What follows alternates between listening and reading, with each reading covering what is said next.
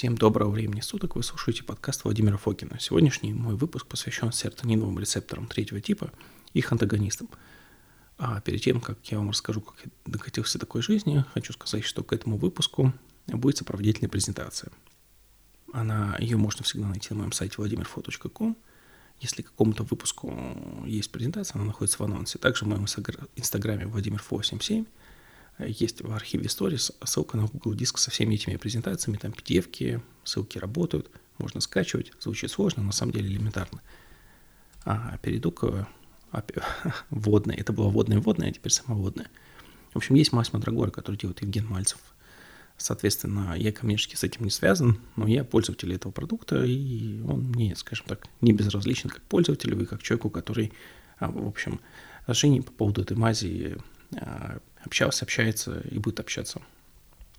А, соответственно, ну, коротко, мазь является довольно хорошим топическим болеутоляющим средством.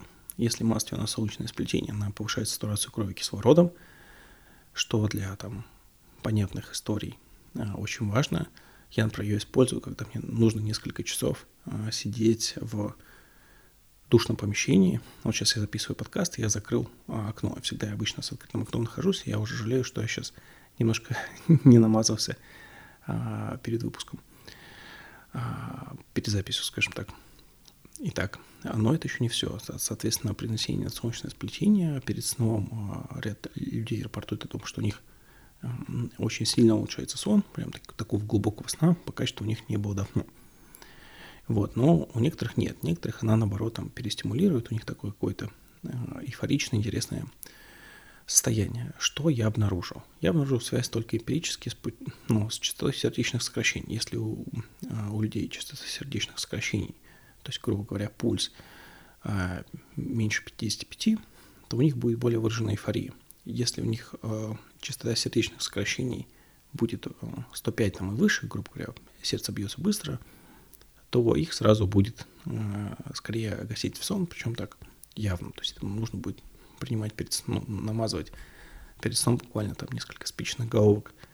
А если это а, что-то вот между, то будут идти эти эффекты и некое улучшение строения, и некое расслабление, но вот у кого как.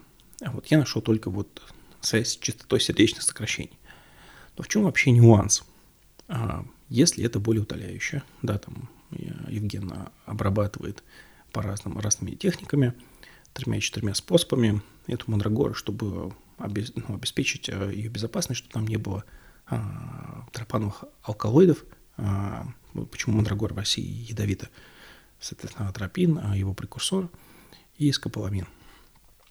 Но ну, там проверить это на самом деле очень просто. Мы наносим на то же солнечное сплетение, если у нас пульс повышается.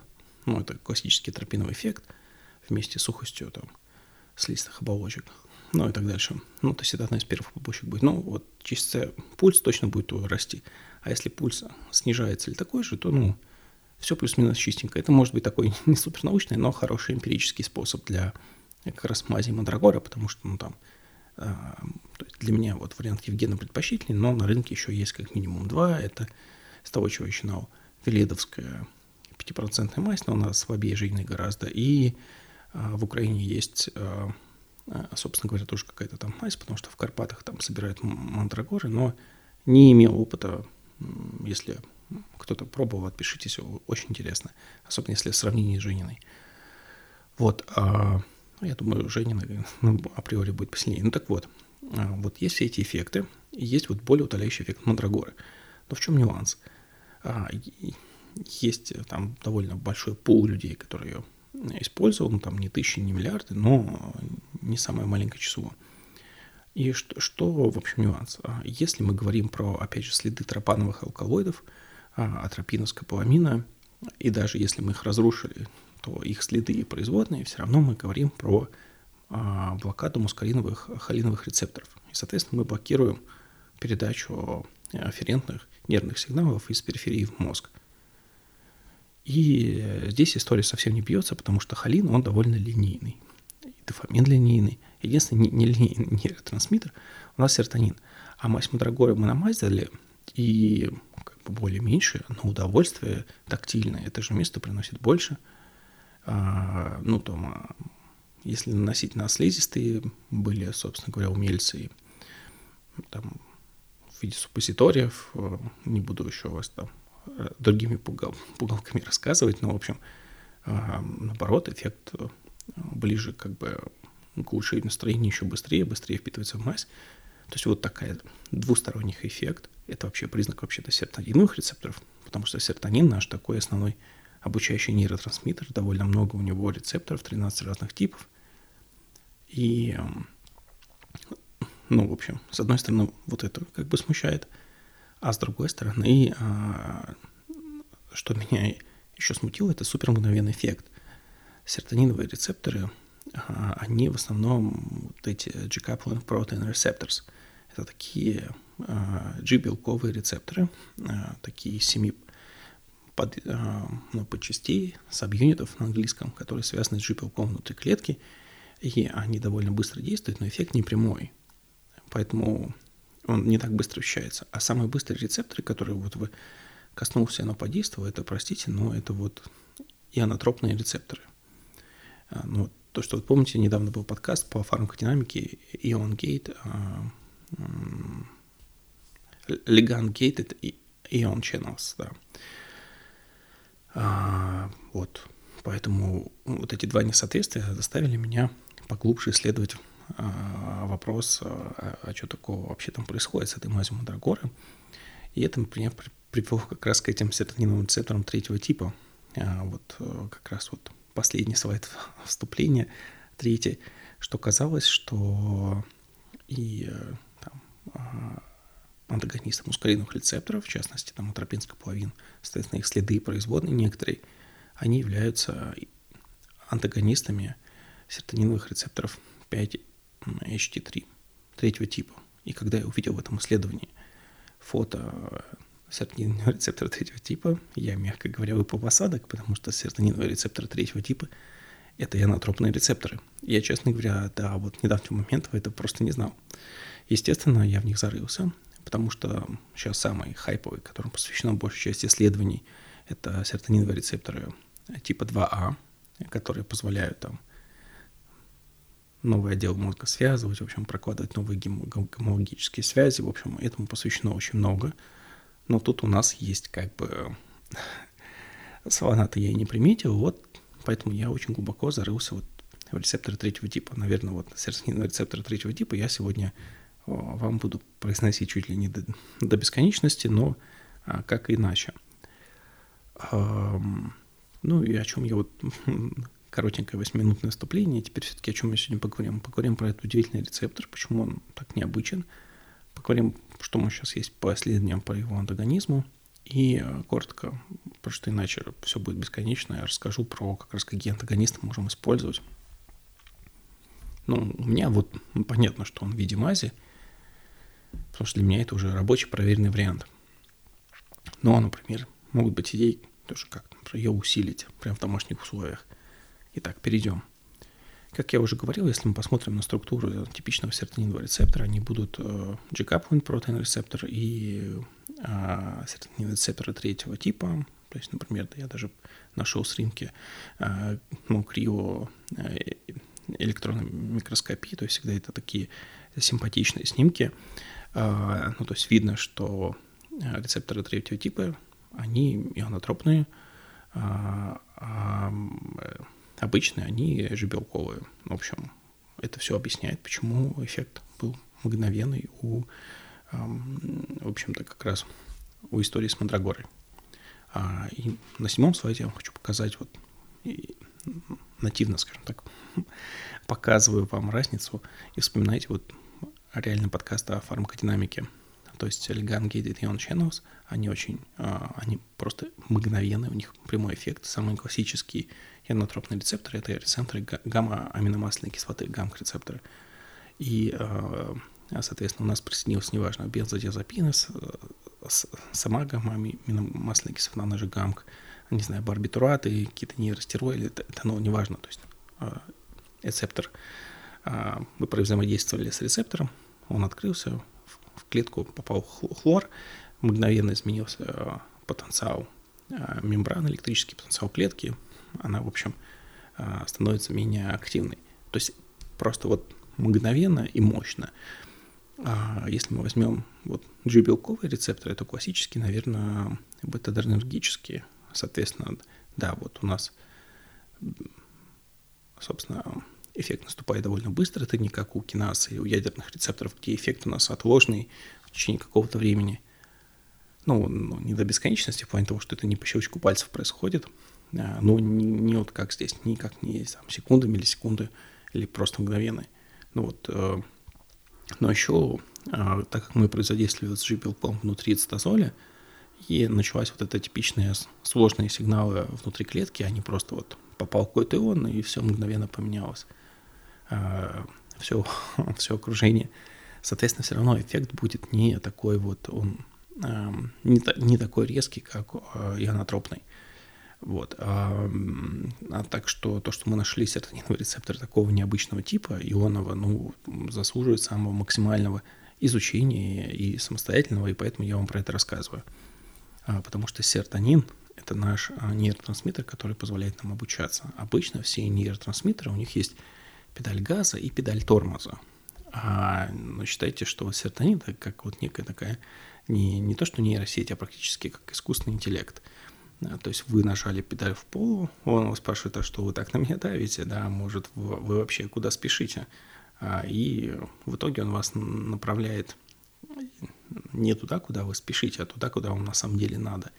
И, может быть, он вас отправит обратно. Ну, то есть это нормально работающий серотонин именно в структурах коры, и через него можно управлять много чем. Мы этого коснемся, в том числе и дофаминовой системой.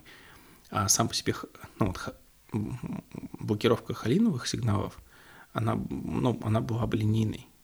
То есть э, либо есть, либо нет, и гасилось бы все. А вот такая избирательность, селективность – это все-таки признак э, э, серотониновых рецепторов, и так они связаны с нашим обучением в течение жизни, а за наш мозг мы бьемся в течение жизни.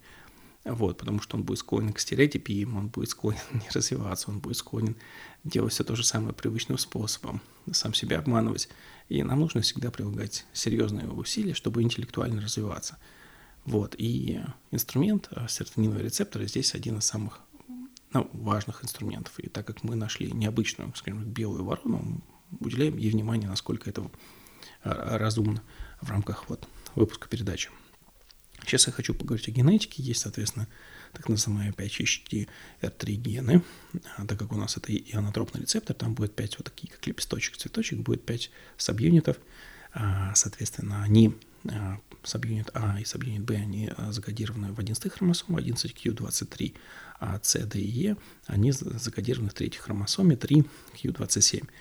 Соответственно, генетика вот этих, этого типа рецепторов, она нельзя сказать, что она на каком-то космическом уровне, она скорее на зачаточном уровне, но все равно э, это будет развиваться, и это такой, это совершенно точно то, что никуда не уйдет.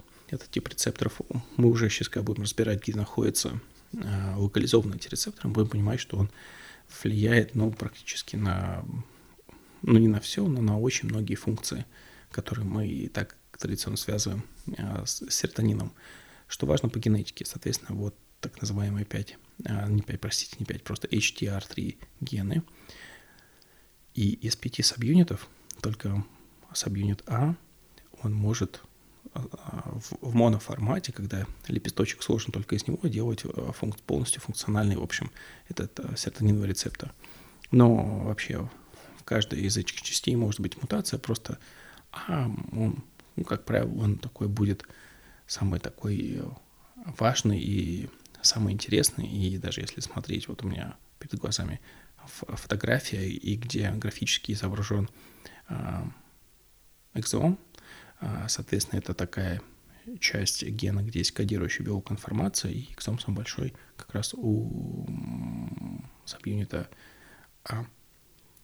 Так что там больше всего, наверное, будет информация. Так что я забыл еще сказать, если рецепторы ионотропные, то какие ионы тудым-сюдым ходят, это в данном случае натрий, калий, кальций, классика.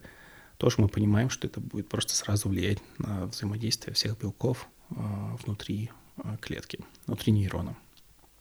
Вот, так что генетику держите в виду, сейчас много есть анализаторов, просто вот, ну, то есть, если мы будем говорить про список всех, все, что будет дальше, а, то нужно держать в голове, что кто любит играться с генетикой, что вот, в принципе, есть новая фишечка, особенно в психических поведенческих расстройствах, зависимостях и прочем, прочем, прочим нейродегенеративных заболеваниях есть, куда, в общем, применить э, свою смекалку. А давайте поговорим про, про локализацию э, нейронов, ну, не нейронов, простите, а рецепторов, серотониновых рецепторов 5, э, вот эти 5-HT3R на английском.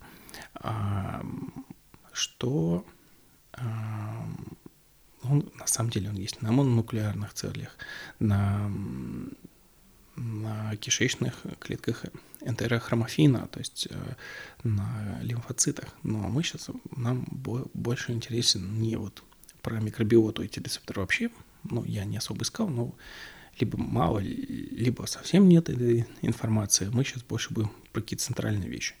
Но все-таки, если давайте возьмем мозг, центральную нервную систему, чего там у нас – где он находится. Соответственно, эти рецепторы их немного, но вот где они наиболее выражены, соответственно, это алиопостроема, это ствол мозга. Мы понимаем, что это уже сообщение сигналов мозга и всей относительно его периферии. Это нуклеус трактус солитари, это ядро одиночного пути. Мы сразу понимаем, что дыхание, вот почему он так хорошо влияет на дыхание. Я как, ну, собственно, астматик, если сижу в ремиссии, слава богу, а, в душной а, в душном помещении, но я чувствую, когда я мажу себе на грудь мазь, что мне становится приятнее дышать, что она будет влиять на вкус, на функцию ЖКТ и на иммунную систему. Следующее ядро – это, например, нуклеус каудатус. Я просто смотрю на английском. Что тут перечислено? Это хвостатое ядро рядом с полосатым телом. Мы понимаем, что но серотонин и дофамин, они вместе тесно переплетены, и так как дофаминовых рецепторов больше – через дофамин можно играть на... То есть через серотонин можно играть на дофамине. А дофамин, он линейный, в общем, довольно в отличие от серотонина. И э, нуклеус аккумбенс – это прилежащее ядро, соответственно, глубокий сон. Вот мы понимаем, откуда все это берется. Это обработка сигналов наград. Здесь мы понимаем, что огромный потенциал сразу есть в работе зависимости. Энтеринальная кора это память, навигация, ощущение времени. И действительно, если вы делаете скучную работу, вы обмазали себе солнечное сплетение той же мандрагорой, который вот у нас такой, может быть, это не самый чистый антагонист с точки зрения, а, ну, то есть там IC были неплохие, а, ну вот, то есть IC50, то есть какая концентрация того же там атропинской половины блокировала половину а, рецепторов вот этих серотониновых 3А, но, грубо говоря, для меня это тот зверь, чьи эффекты относительно этих рецепторов я могу как бы на себе верифицировать эмпирически. Вот, пусть даже, так как я один, это анекдотический единичный опыт, и, может быть, на всех не стоит обобщать, но то, что я могу сказать про свой опыт конкретно. Вот, а если мы вернемся к адrenальной коре, то есть память, навигация, ощущение времени, действительно так. Это префронтальная кора, поясная кора, гиппокамп и амигдала. Почему я смеюсь? Потому что а, серотониновые рецепторы 2А, а, тоже воздействуют на эти отделы. Эти отделы входят в так называемый Default Mode Network. Это одна из функциональных систем мозга, в частности, иногда их называют отдел фильтра. Это отделы, которые в покое, ну, ну не, не все, не вся префронтальная кора, но и определенной части, и не вся часть поясной коры, но вот все-таки это я, у меня та информация, которая есть, она иногда исследована 10 лет раньше, нет, там это не уточняется именно какая часть там поясной коры, какая часть префронтальной коры, но мы понимаем, что все равно есть внутри всей это, когда перечисляем все эти четыре вещи, мы понимаем, что мы говорим о Default Mode Network. То есть это суперактивное дело мозга, которое, по сути, а, обрабатывает, ну, а, сдерживает скорость обмена информацией между отделами. Ну, для того, чтобы мы могли нормально функционировать, то есть некие отделы фильтра а, вот, чтобы крантик восприятия, он был, ну, работал только в той степени, в которой мы можем это все ну, нормально существовать. Вот. А, ну, Напомню просто исследование господина Хоффмана, по-моему, Дэвида, который делал сложные математические модели, показывая, что организм, э, заточенный на фитнес, то есть выживание, он всегда будет пить а, организм, который заточен на максимально корректное отношение к действительности. Поэтому то, что у нас есть некий крантик, который нам, а, собственно, это один из крантиков, который нам чуть-чуть наши шоры так сужает, чтобы мы могли нормально а, плодиться и размножаться, это, в общем, нормально. И то, что у нас э, просто проблема в том, что два антагониста, это, как правило, запрещенные галлюциногенные субстанции, с которыми мы в России не можем э, взаимодействовать в легальном поле, и как бы Господь с ними, пусть вот там где-то их исследуют. Вот, у нас пока для этого нет никакого легального механизма, но и это не нужно. Потому что у нас появилась новая игрушка, антагонисты рецепторов третьего типа, и это можно предположить, что будет некая, в общем, а, корреляция эффектов. Не обязательно полная, может быть частичная, может быть просто что-то сложное, сложное рифмующееся, но смысл в том, что рецепторы третьего типа выражены там же, где а, то есть, грубо говоря, антагонисты третьего типа и агонисты второго типа, они, не, ну, в общем, они, может быть, во многих эффектах созвучны, в том числе, когда мы гасим немножко default mode network и позволяем отделу мозга более четко сообщаться. Причем интересно, если мы больше отдела мозга увлекаем в default mode network, в эту функциональную сеть, то это тоже будет иметь эффект такого роста производительности, потому что у нас шоры усиливаются, и мы не будем отвлекаться. Если мы чем-то занимаемся, то мы будем этим заниматься. Ну, в общем, я чуть-чуть опять отвлекся лирически, но вернусь. А, то есть из того, что мы увидели, то есть чуть-чуть попробую резюмить сообщение мозга и всей периферии, судя по всему, и с иммунной системой, с кишечником, дыхание, вкус, ЖКТ, иммунка, а, через дофаминовую систему, с ней а, глубокий сон, обработка там, сигналов наград – память, навигация, ощущение времени. Это то, что вот я сходу могу сказать у этих отделов, перечисленных на моем девятом слайде и в исследовании, который тут, на который тут приведена ссылочка, функций гораздо больше. А, соответственно, а, если мы говорим про зависимости, а, ну, в первую очередь для России матушки это алкоголь, то здесь есть, тоже есть потенциал у агонистов третьего типа. И дальше, как мы увидим, у них потенциал не как у э, первой скрипки, у них потенциал как э, серьезного, хорошего вспомогательного средства, но э, мы понимаем, что все-таки если у нас ну, и дофаминчик там рядом через хвостатое ядро, и подлежащее ядро. Ну, в общем, как-то мы можем взаимодействовать и, в общем, Default Mode Network и, соответственно, гиппокамп и медалина — это еще и работа со стрессом, это вся эта кортизольная система. Поэтому ну, вот, переактивация медалины, то есть амигдала хайджек, все, вот все это туда, все это и про стрессоустойчивость, и ну, про меньшие физиологические последствия, в общем, некоторых зависимостей здесь приводится и агонисты дофаминовых рецепторов, и дальше проговорим, и, а, собственно, то есть, в частности, кокаин и алкоголь. Вот. Ну и, в общем, неплохо, если такие антагонист рецепторов третьего типа, не знаю, сколько раз за сегодня это еще повторю, нам могут быть полезны. А, двигаемся дальше. Естественно, боль. Вот, а, потому что если мы возьмем срез спинного мозга, то там ну, там такие будут рожки, то, что на английском называется dorsal horns, вот такие, и в этих рожках, а, и, э, в общем, рецепторы третьего типа, серотониновые, они обычно связаны, ну, то есть они там, где они локализованы, они связаны с афферентными сигналами, то есть из периферии в мозг. И в данном случае, воздействие на них, мы можем понимать, что мозг может, в общем, а, какую информацию он будет получать, в том числе от боли. И это как раз очень ложится в руку потому что мы эмпирически знаем, что мы помаслили на больное место, там, не знаю, вот моя там старая травма спины, она прошла, причем эффект есть более-менее, скажем так, не то, что я перестал мазать, а, а боль вернулась. Нет, эффект есть он закрепляющийся. Если он прошел, он потом прошел на какое-то стабильное время, пока опять я не причиню этому месту какой-то дискомфорт, чтобы оно мне вернулось. И тут, и тут же понятно, что если это афферентные сигналы, и вариабельность серотониновых рецепторов, то там про сигналы возбуждения, того же полового, какой-то эйфоричной штучки, они проходят, и даже а, эти сигналы усиливаются, амплифицируются, а сигналы боли ну, подавляется. То есть боль это очевидно.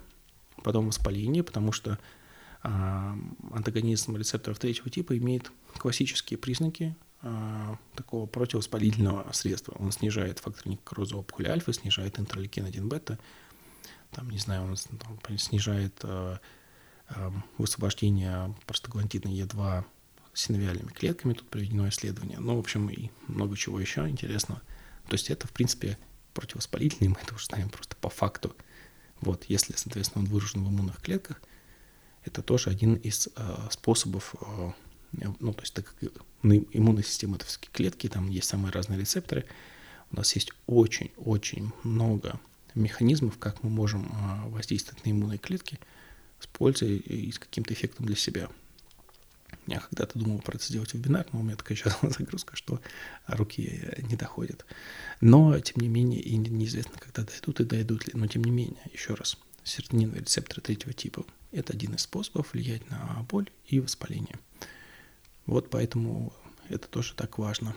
А следующий момент э, – это, наверное, антиметический эффект, то есть противорвотный эффект. А если мы откроем любой учебник по фармакологии, там мы будем смотреть серотонин рецептор третьего типа, их антагонисты, конечно, это будет в первую очередь противорвотные лекарства. И я это проверял. Я ел штуки, от которых меня либо тошнит, э, либо рвет, специально провоцировал себе это. А, и меня, мне не было ничего. И ел я даже после там полукило мяса. И, в общем, могу сказать, что ну, вот, мать Мандрагоры ну, просто здесь потрясающе себя проявила. И, то есть я боялся, когда там делал некие эксперименты, я думал, что я, ну, там, грубо говоря, выблю все, и мне будет очень неприятно. А оказалось, что, в общем, а, ок, вот, и все было хорошо. И э, что мы говорим, если у нас есть... А что такое противорвотный эффект? Это значит, что так или иначе эти рецепторы а, будут связаны с, ну, с передачей информации блуждающему нерву, который у нас будет отвечать и за, ну, собственно говоря, и за рвоту, и за басратушки. Так или иначе он будет задействован. А, ну, и тут, опять же, возвращаемся к энтерохромофиноподобным клеткам. Это так называемые ECL-клетки, это э, эндокринные клетки слизистой оболочки кишечника. И мы, по сути, воздействуем еще на... Ну, понятно, что мы действуем на э, эндокринную кишечную систему – и мы воздействуем сразу на всю на микробиоту. Но по микробиоте мне сказать нечего, я не особо сильно искал, и нельзя сказать, что там какие-то еще сады залежи информации на, по, на этот счет. А, ну вот, э, соответственно, мы понимаем, что это не только рвота, это еще в купе с тем, что было сказано раньше. Это как раз синдром расторошенного кишечника – и, возможно, здесь я спекулирую, я прям на прямых исследованиях не видел, но это очевидно, это воспалительное аутоиммунное заболевание кишечника.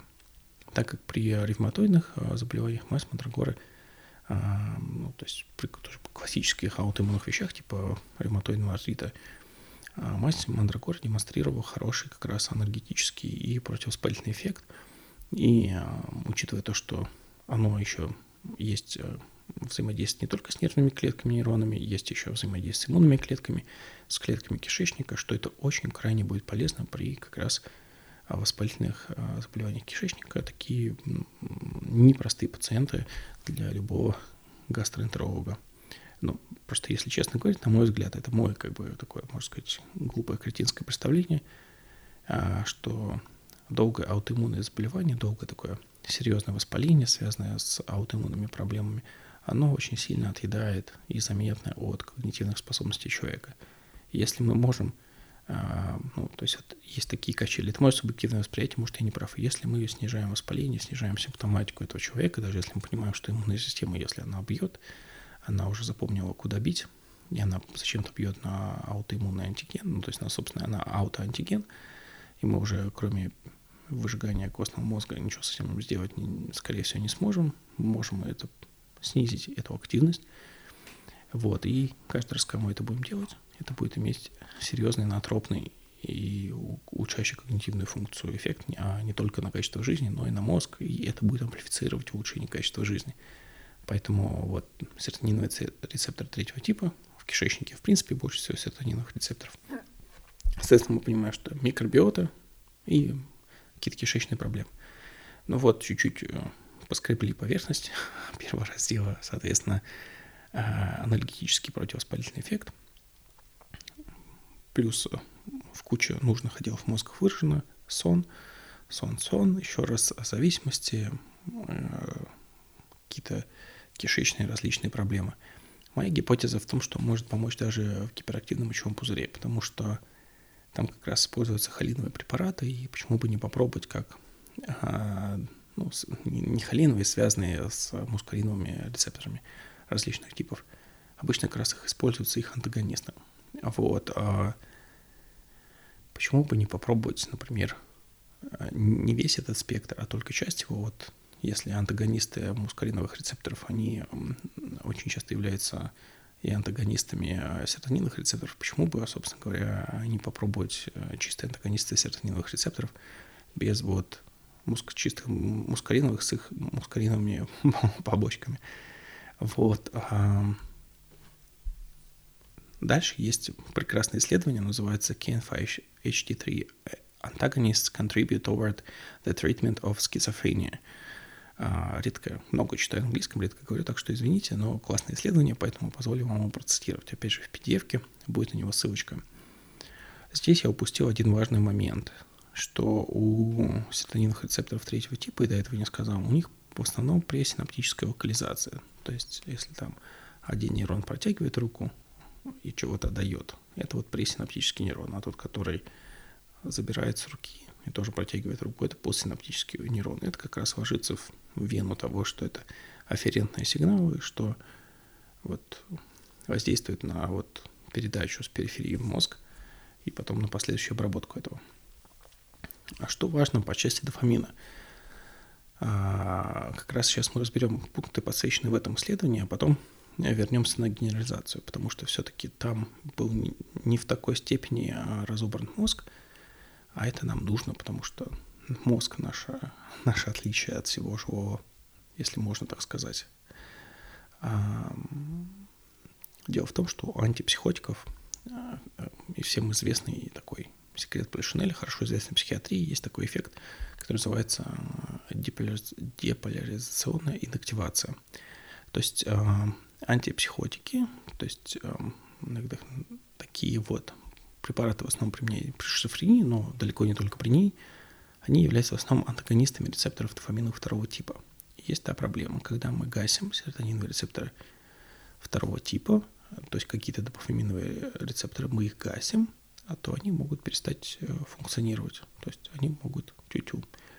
Вот, а в принципе, в природе э, встречается такая ситуация, что если что-то не используется, оно, в общем, исчезает. Я еще какое-то время назад, не без какой-то удивления грустно узнал, что если иногда кроликов долго не кормить, по-моему, там 4 дня всего лишь даже, то у кролика может перманентно отключиться ЖКТ.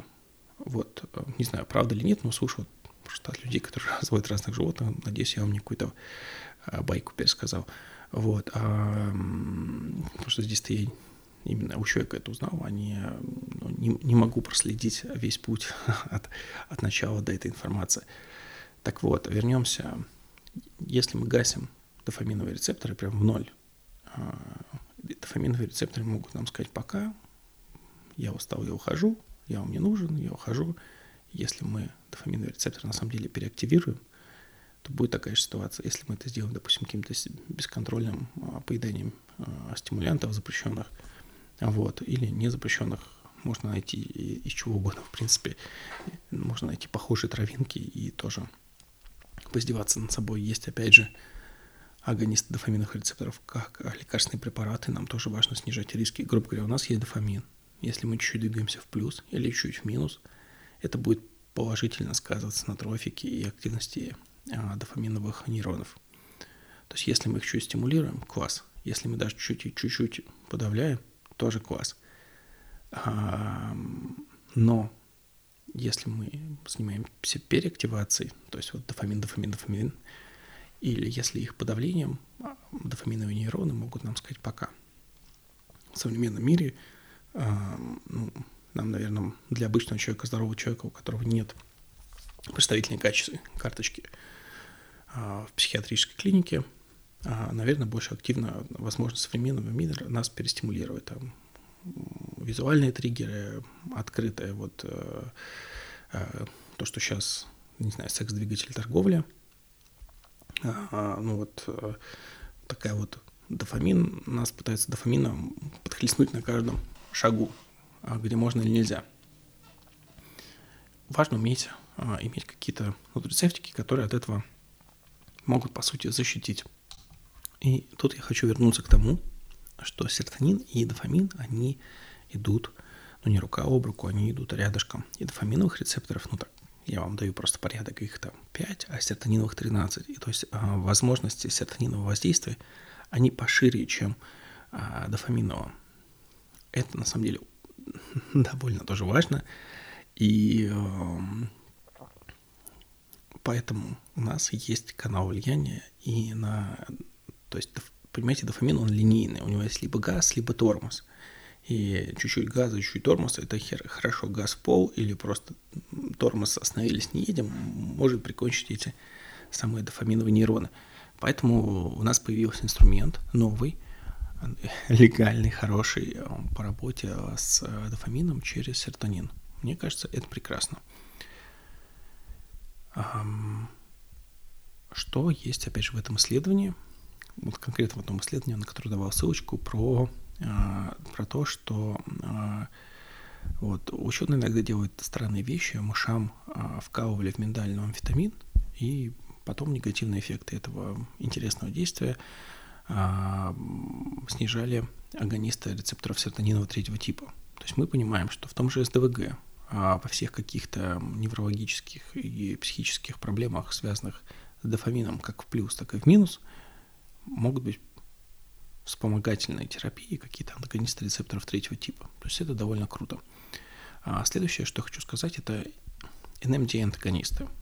А сейчас, например, в Москве довольно относительно популярен в узких кругах такой инертный газ ксенол. Он, в принципе, все, что он делает, он инертный, он является только у некоторых людей полным, антагонистом, как у меня, меня ксенон просто рубит. Есть люди, у которых ксенон является частичным антагонистом, антагонистом а, NMDA рецепторов, это в исследованиях есть, и там не до конца там исследователи понимают, почему, там может быть дефициты, может быть генетика, но то есть есть люди, которые на ксеноне, на анестетических концентрациях не, не совсем будут спать или будут спать совсем не сразу. То есть рано или поздно, конечно, это антагонизм пробьет, но дело сейчас не про ксенон, есть э, более серьезные вещи, которые совсем не инертные газы и совсем не такие безопасные. Это, собственно говоря, сейчас уже запрещенный, раньше использовался в анестезии, так называемый кетамин. Я произношу его, потому что, не знаю, даже окситозота, ну, он не такой, конечно, а, вредный, как э, кетамин. В общем, Декстра, Меторфан, ну, в общем, их много. DXM, так называемое, тоже запрещенное вещество. Вот, в общем, антагонисты NMDA-рецепторов, именно фармакологические молекулы, они известны рядом серьезных побочек. А, самые, наверное, известные, так называемые лизии Оуни. То есть NMDA-антагонисты просто приводят к некрозу нейронов, некрозно определенных потом частей мозга. Если мы внимательно посмотрим, вот я при, привел МРТ-снимок прямо из Википедии на, на тему Лидии Оуни и на МДА антагонистов, то мы видим, что у нас поражено базальный передний мозг, мозжечок и воролиев мозг, то есть ствол мозга и таламус. И тут это после четырех лет кетамина. Грустно, конечно, но а, надеюсь, что это не так, это, я думаю, гораздо менее актуально, чем водочка. Тем не менее, Например, пациентов шизофрении нельзя а, тот же ксенон, не, нельзя те же NMD-антагонисты, потому что это будет провоцировать у них э, ну, какой-то, э, может провоцировать у них какой-то приступ, грубо говоря. И э, NMD-антагонисты, и есть еще такое тоже ужасная запрещенная вещь, как PCP, про него там американских копов можно почитать, можно обхохотаться. Вот, ну, смех, смех там с испугом такой, даже не сквозь слезы. Вот. И, в общем, а, всем известно, что некоторые химические NMDA-антагонисты способны вызывать шизофрении подобные симптомы. То есть, не знаю, там под кетамином у людей там out of body experience, когда человек а, сверху, сбоку, откуда угодно смотрит сам на себя. Ну, в общем, а, эти вещи хорошо что запрещены, они довольно вредны. Хотя там про кетамины говорят разные, но запрещен, запрещен, целей будут. Вот, а, ну вот, собственно говоря, как в анестезии снижают риск вот, НМД и антагонистов, потому что в анестезии это использовали, и, соответственно, вопрос знаю. И использовали они, а, грубо говоря, антихолинергенные препараты. Сейчас мы понимаем, что они, так или некоторые из них будут тоже антагонистами серотониновых рецепторов третьего типа, бензодиазепины, а, барбитураты, то есть это гамма-агонисты и э, альфа-адреноагонисты. А вот альфа-адреноантагонисты, альфа-адреноблокаторы, а, наоборот, а, собственно говоря, есть гипотеза, что они могут потенцировать эффект NMD-антагониста. То есть, в общем, серотониновые рецепторы третьего типа а, могут за счет, опять же, снижения рисков антагонизма NMD-рецепторов, то есть а, это рецепторы глутаматовые, что они, в общем, здесь это тоже может помочь пациентам с шизофренией, как вспомогательное лекарство, и с дофаминовой системой, и вот э, система глутамата. То есть мы уже видим а, как минимум три системы нейротрансмиттеров, глутамата, сер, ну, то есть э, дофамина и что еще? И, собственно говоря, серотонина, на который мы влияем через один всего лишь рецептор мне кажется, довольно интересно и мощно, не говоря уже про все остальное. И опять же, возвращаясь а, к антагонистам дофамина, если мы говорим там, не про последнее поколение препаратов, хотя там тоже есть все эти нюансы про вот, а, деполяризационную активацию, там, экстрапирамидальные расстройства, просто их меньше, они их реже, препарат совершенствуется, но они все равно есть у именно антагонистов э, дофаминовых рецепторов, D2 рецепторов, то есть классические антипсихотики – вот. И в частности, если мы говорим про вот такую классику экстрапирамидальных расстройств, галоперидол, а, соответственно, антагонисты 5-HT а, 3 рецепторов а, обращали каталепсию у мышей, как раз вызванную вот этими вызванную галоперидолом, этими, этой линией препаратов. Соответственно, опять же, мы понимаем, что это воздействие в том числе и на дофаминовые рецепторы – и их пролиферация, их оживление, мне кажется, это прекрасно. И как раз как вспомогательное а, средство к антипсихотикам, ну, антагонист рецепторов серотонина третьего типа, это очень круто, перспективно, и как раз вот большая исследований в этой вене и говорит. Вот. А, есть ряд исследований по генетике, они все такие немножко сырые, они отчасти непоследования, но для генетики это самое обычное дело. А, нельзя сказать, что вот есть, в общем, некоторые вариации, различных подюнитов вот э, этих рецепторов, но ничего такого суперкриминального нет. То, что нашли, на мой взгляд, в этих исследованиях генетических, то, что эти рецепторы третьего типа связаны с когнитивной функцией. Их антагонизм может быть потенциально серьезным натропом. Вот. Ну, как мы уже видели, это может воздействовать на память, на там время, на ощущение пространства, на систему награды. Это все так или иначе может транслироваться в общую компетентность интеллектуальную, скажем так. А, да и не только интеллектуальную, просто даже коммуникативную, если можно так сказать.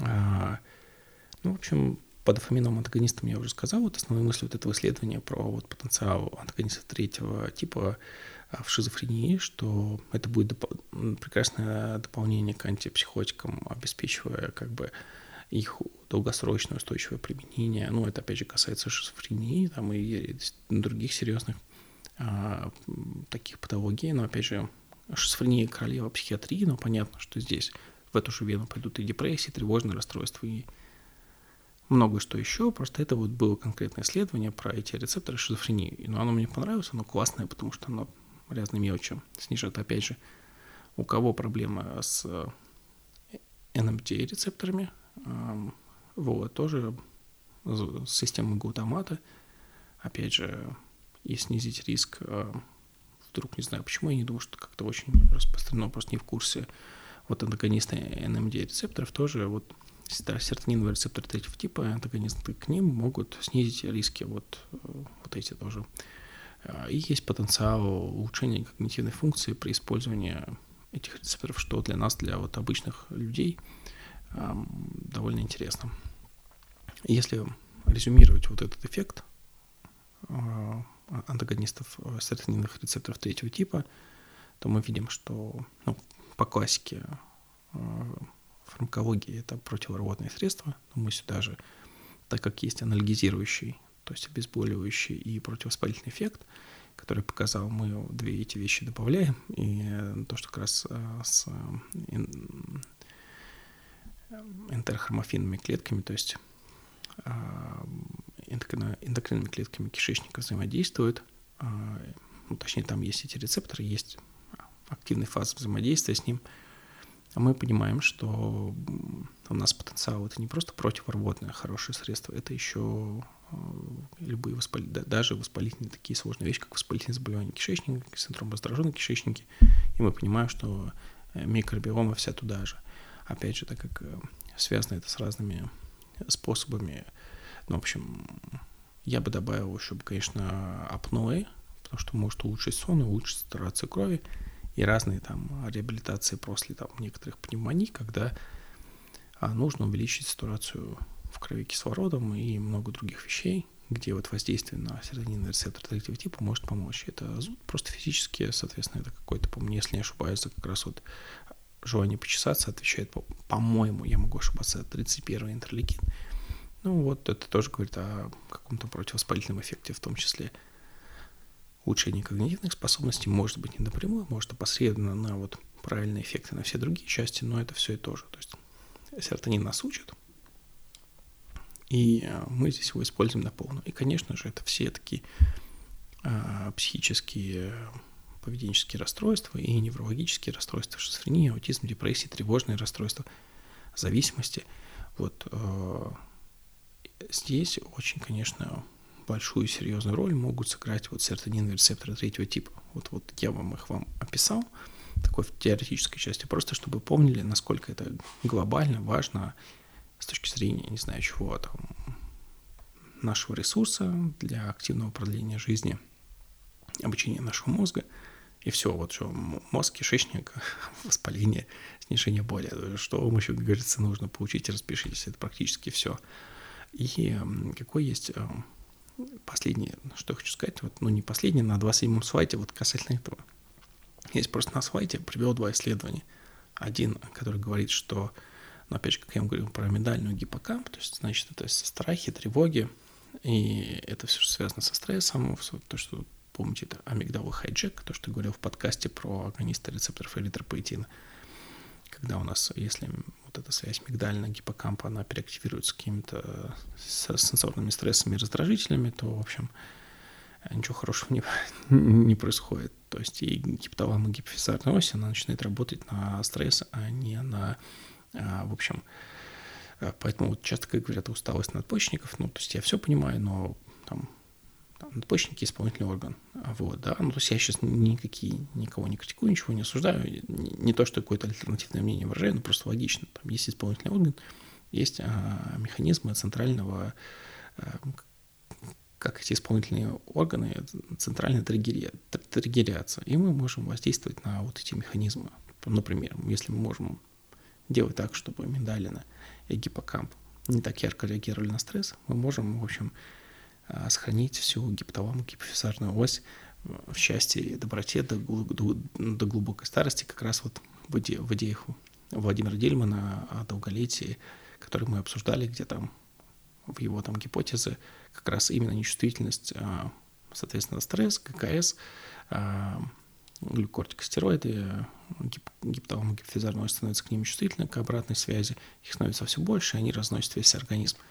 Вот мы этого, если можем избегать, и вот серотонинный рецептор третьего типа дает нам возможность. И ниже привожу исследования по агонисту серотонинных рецепторов а, типа 2А, а, которые как раз а, снижали страх, то есть то, что называется fear preconditioning, и потом fear extinction, это потом уже когда людей, мыши, как правило, это мыши, их там приучают чего-то жутко бояться, и потом воздействуя на те или иные рецепторы смотрят, как, когда это проходит. Вот, в общем, Антагонисты серотониновых рецепторов третьего типа в данном ключе вполне сравнимы по эффективности с агонистами серотониновых рецепторов типа 2А. То есть мы получаем реально мощный легальный механизм воздействия и обучения нашего мозга.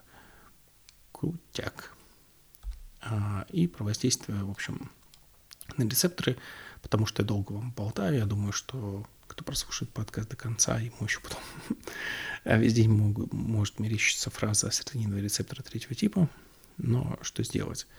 Ну, как мы можем воздействовать на, если нужны какие-то антагонисты? Помните, тоже, опять же, подкаст по фармакодинамике были uncompetitive антагонисты, это которые, как собака на семени, они присоединились, э, э, в общем, к рецептору, и у него у рецептора остается только базальная функция, а дальше они блокируются все, то есть и, и сам он перестает работать, и никакие молекулы не могут прийти и присоединиться. Есть ну, давайте назовем для простоты, полные антагонисты.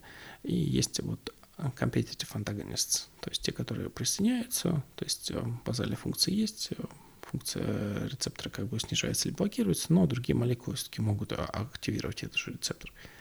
Есть э, обратные агонисты, но сейчас мы не будем, это такие штуки, которые блокируют в том числе базальную функцию. Но сейчас про них речи вообще даже не будет. Есть, что самое интересное, это аллостерические модуляторы – то есть если у нас есть фермент, у которого есть такие челюсти, которые вот что-то делают и позволяют происходить ряду важных биохимических реакций, то мы присоединяемся не на челюсти, а, грубо говоря, там на, на спину этому ферменту в какое-то место, и присоединившись на спину, как будто, вы знаете, как там суперагент поставил жучок, вот, эм, меняется функция самого этого фермента. Ну, здесь-то понятно, потому что здесь это все-таки ионотропные рецепторы, здесь все, что влияет на калиево-натриевый, а, калиевые, в общем, все эти движения а, будет влиять а, аллостерически на, на, собственно, функцию самого рецептора. И я нашел прекрасную статью, которая на английском называется «Нейтральные негативные аллостерические», но это уже в моем переводе, аллостерические модуляторы – серотониновых рецепторов третьего типа. Ну, то есть у меня, опять же, в презентации она есть на 30 слайде, это последний такой слайд моей презентации. Вот. А я вам вкратце расскажу просто краткое содержание этого исследования. Тут, в общем, приводятся некие природные как раз э, молекулы, которые могут потенцировать антагонисты э, рецепторов третьего типа. Я их даже попробую а, в ближайшее время усилить ими какие-то вещи, как раз эффекты мази мандрагоры. А, ну, то есть есть банальные вещи в виде ментола, но есть и более интересные из того, что я увидел. Это и по эффективности, потому что здесь приведены все цифры, это гингерол из имбиря, соответственно, вообще из имбирь мне здесь интересен. Именно как тропический продукт, капсаицин, но с ним все понятно. Евгеновый ванилин, а, туйон, каннабидион, кабидион в России запрещен, это изомер ТГК, извините, это изомер, это и прекурсоры производные, с ним пока все не ладно, хотя даже если он не имеет никаких психоактивных эффектов, но закон есть закон. Как говорится, Duralex said X. Закон суров, но закон. Так вот, а, соответственно, мне интереснее по прочтению этой статьи на самом деле а, попробовать определенные формы экстракта имбиря, подходящие для топического нанесения, где будет э, сохранены большое количество вот этих имбирных терпенов, типа ну, всем известных генгерова, 6 генгерова, генгерова, и э, где будет, э, собственно говоря, также с ванилью. Хочу это попробовать э, с, с ванилином. И, ну, кстати, Евгенова, это, естественно, не в честь Евгена, это в честь а, там, одного из а, миртовых а, растений, по-моему, так называется Евгений. В общем, у меня все. То есть есть такие новые крутые рецепторы. Кому нужно искать их антагонистов, собственно говоря, ищите. Если что-то интересное найдете, пишите именно вот по этой теме. С радостью пообщаюсь, если у вас будет что-то содержательное и только огромное спасибо вам скажу. А по поводу того, что дальше, ну, наверное, в ближайшие два подкаста мне нужно выпустить а, подкаст про нашим каким-то новинкам а, с рукета. А, в частности, ну что, московское производство есть. Мы, конечно, нет предела совершенства, еще будем, будем, будем в него вкладываться. Микс 93 пошел, ура. Там не опуская ряд потребностей, на рынке есть большие проблемы с вещами, необходимыми для нашего синтеза полипринолов, но постепенно мы все решаем и все решим. Мы так уже сделали э, ну, много чего невозможного и сделаем дальше. А, но, соответственно, мы очень сильно выросли по оборудованию, потому что мы, по сути, не, ну, как бы, ну, по сути, мы практически с нуля там, за небольшим исключением, собрали все производство. Так уже получилось, что мы просто не совсем поняли, в какую игру въехали. Ну, теперь все в одних руках, мы не страдаем из-за логистики. Ну, в общем, ну, и видно, что мы сильно выросли по оборудованию, по скиллам, по возможностям. Мы, в частности, 93-й микс, он идеально самульгирован. Можно сейчас ну, там это увидеть. Он совершенно теперь это другого качества продукт, ничего перерегистрировать там не надо, там все тоже. Просто мы добавили ряд а, сложных технологических вещей для хорошего мульгирования. И мы, например, не используем, не знаю, потому что очень у многих там производителей тех или иных а, форм полипринолов э, в составе есть э, Twin 80, э, полисорбат 80, у нас его нет, именно потому что мы это все там хорошее, натуральное, и кажется, что, ну, понимаете, не то чтобы, чтобы в полисорбате 80 было что-то плохое, он просто помогает чему-то там пройти в гэп, но он может вызывать серьезный нейроинформации, э, не по типу анафилактического шока, но, в общем, если он не подойдет, то он не подойдет. А у людей, а у которых, скажем так, а, хронические аутоиммунные заболевания, некоторые из них там постоянно применяют МИГ-93, у них это может, может вызывать весьма а, специфические какие-то нежелательные явления, и мы с этим просто не готовы связаны, поэтому вот не знаю у кого как, но у нас точно а Twin 80 э, нет и не будет. Вот, мы в 12 миксе поменяли сырье, а, то есть не, тоже не нужно перерегистрировать, а мы его улучшили. Мы были на российском Острогале, но, понимаете, патриотизм заканчивается там, где начинается качество продуктов для наших клиентов, поэтому а, мы изменили все-таки сырье на китайское именно потому, что, ну, что такое корень Острогала? Ну, вот у нас это, грубо говоря, такая грязная кора, ну, окей, там есть грязный цех, можно очистить, но там не такой большой процент полисахаридов. Мы, ну, то есть китайским сырьем нам работать, если по цене, то, он дороже, очевидно, получается, но мы не готовы экономить на качестве, мы хотим, чтобы наши потребители получали вот самое лучшее, то, что мы сами потребляем, потому что новый 12 он вернулся в строй, он опять все прекрасно, хорошо помогает при респираторных каких-то заболеваниях. Я на своей тоже астме в ремиссии это чувствую. То есть новый 12 микс у нас просто бомба. Опять же, его можно применять топически, он может быть э, использоваться как средство, как некий растворитель, как влага для любых э, гидрофильных порошков, которые вы можете использовать. Я не хочу говорить, что я там сам использую, но тут уже мне кажется, домашняя косметология, нужно любому человеку этому посвятить время, и все будет хорошо известно. Вот, и у нас есть новинки в виде микса с микса 55 с диким ежовиком. Там в чем идея? Мы сначала делаем, по сути, уже активный крутой экстракт артишока шафраном. В чем вообще их прикол? Во-первых, а, артишок не так просто экстрактировать, он сразу чернеет. То есть, если вы с ним когда-то работали, он сразу ферментируется. То есть, мы это не так просто еще мы провели какое-то время, чтобы научиться эту ферментацию останавливать а, без каких-то там непонятных других танцев с бубном.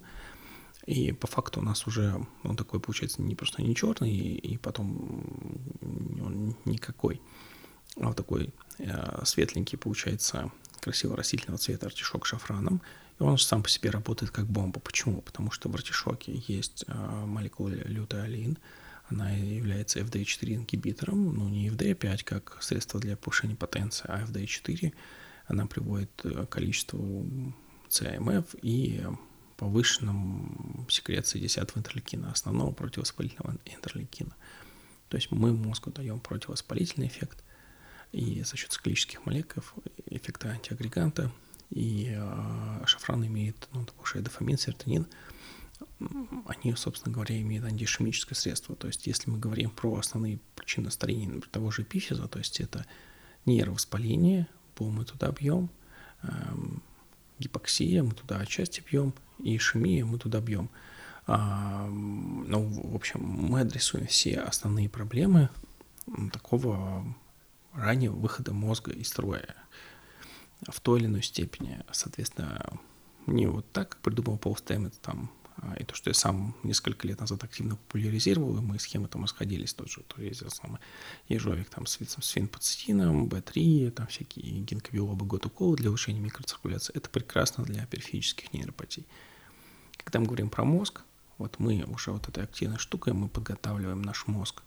То есть мы даем ему то, что ему нужно, чтобы он уже работал более оптимально. И уже вместе с этим мы закладываем туда такую надробную ядерную бомбу в виде дикого ежовика. Вот какой смысл. У нас вышел пшикалка.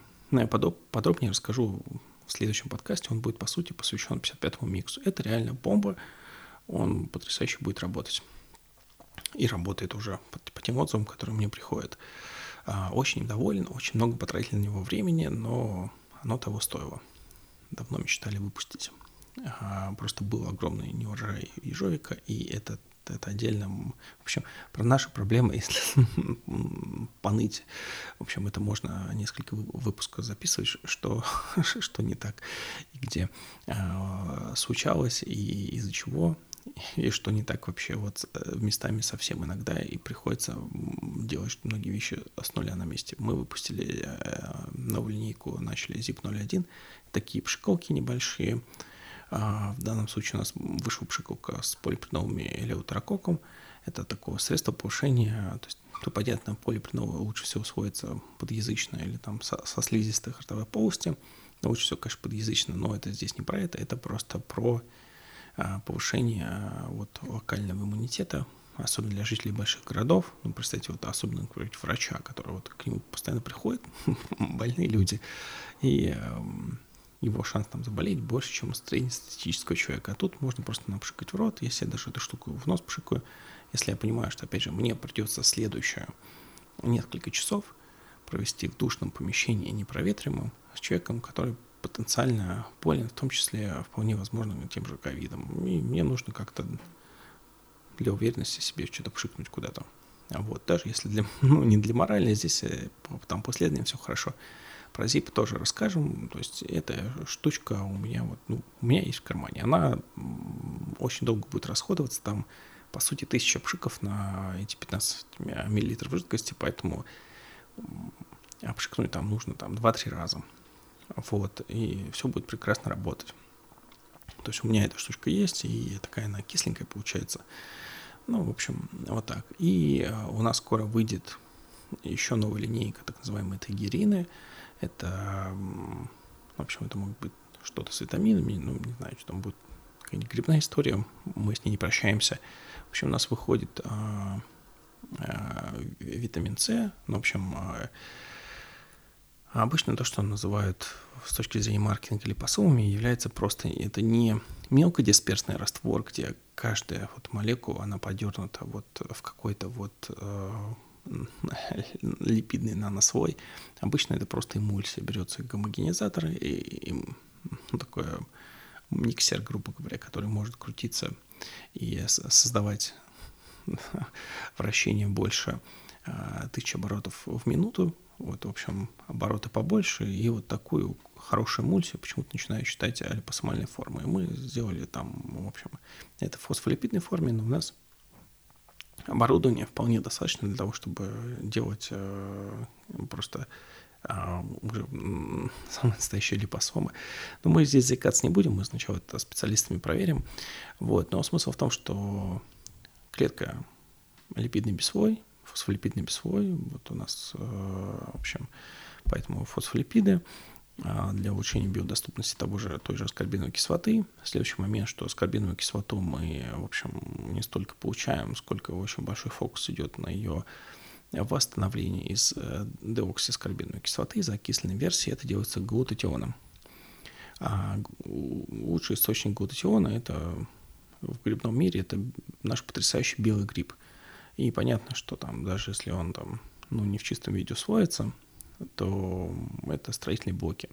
А следующая мега крутая вещь, которая есть для того же глутатиона, и это будет способствовать не только, там, знаете, источник витамина С, всегда должны быть какие-то кофакторы его, там, по сути, реактивизации, ревитализации этого витамина С, его больше, чтобы он больше играл внутри нас. И следующий момент, в белом грибе есть совершенно потрясающая молекула эрготианеин. Вот, про нее тоже отдельно расскажу. Это, в общем, содержащая молекула, которая не дает естественному электромагнитному излучению как-то очень сильно шалить в переходных металлах нашей э, дыхательной цепи переноса электронов. То есть э, белый гриб является потрясающим митопротектором. У меня именно жители большого города, на мой взгляд, э, белый гриб должен быть в диете постоянно. И мы, в принципе, сделали, у нас не только получается а, как бы просто форма витамина С, а, такой повышенной биодоступности, но еще и а, разные фишечки вроде того, что мы еще понимаем, как он работает биохимически, и работаем мы на глутатион, и есть еще уникальная содержащая молекула, которая просто есть в белом грибе. Вот про все эти вещи я вам расскажу только не как бы не стоя на одной ноге, а расскажу по них подробно в следующем подкасте. Ну, вот когда я его соберу, здесь я его соберу качественно, поэтому хочу это вам просто донести более, более подробно, какие хорошие вещи мы делаем. Планы дальнейшего у нас тоже есть. Мы, конечно, а, ну, в общем, по производству мы будем расти. Производство — это некая такая база, которая позволяет нам делать все. Идей довольно много. Э, мы продолжим делать жидкие формы. То есть наша фишка, мы делаем жидкие формы, они почему-то некоторые люди думают, что вот можно взять порошок, рассести, вот это будет то же самое. Ну, вот можно просто сравнить. А вот ничего подобного. Вот, они принципиально лучше работают, и э, с ними открывается большой-большой простор для технологических возможностей. Минус — это необходимость делать старье стабильным в течение какой-то заметной жизни на полке, скажем так, жизни дома, и мы не используем никаких там бензоаты, сорбитолы, понимаете, все сильное антибактериальное априори будет антимитохондриальным, потому что митохондрии это все-таки а, дальние родственники бактерий, и мы все-таки симбиоты с а, там, неважно, там, архибактерии или кого, но смысл в том, что в нас вот 13% нашей массы – это митохондрии, которые вот очень-очень похожи на бактерии, и все, что сильно гасит бактерии, любые антибиотики, там, там самые мягкие макролиды, самые жесткие фторхинолоны, но не только они, то есть все антибиотики стандартно снижают довольно сильно, там иногда на 10-15% на поголовье митохондрий. Вот, или какие-то их признаки функциональной активности. Поэтому мы не используем никаких таких вот классических, то, что есть во всех продуктах питания, консервантов, и не будем их использовать, наша принципиальная позиция. Но у нас много крутых штук, которые мы будем вытаскивать, в том числе и из древней литературы, вдавая им современное научное прочтение и просто какие-то необычности, а, собственно.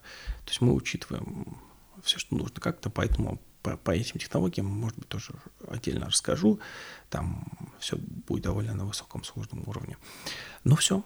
Соответственно, в следующий раз расскажу про наши какие-то крутые новиночки. Видите, уже есть что рассказать. А серотониновые рецепторы третьего типа, держите на заметке, это очень важно. Серотонин – это возможность обучать наш мозг в течение всей своей жизни. Мозг будет этому сопротивляться. Ему нужны стереотипии.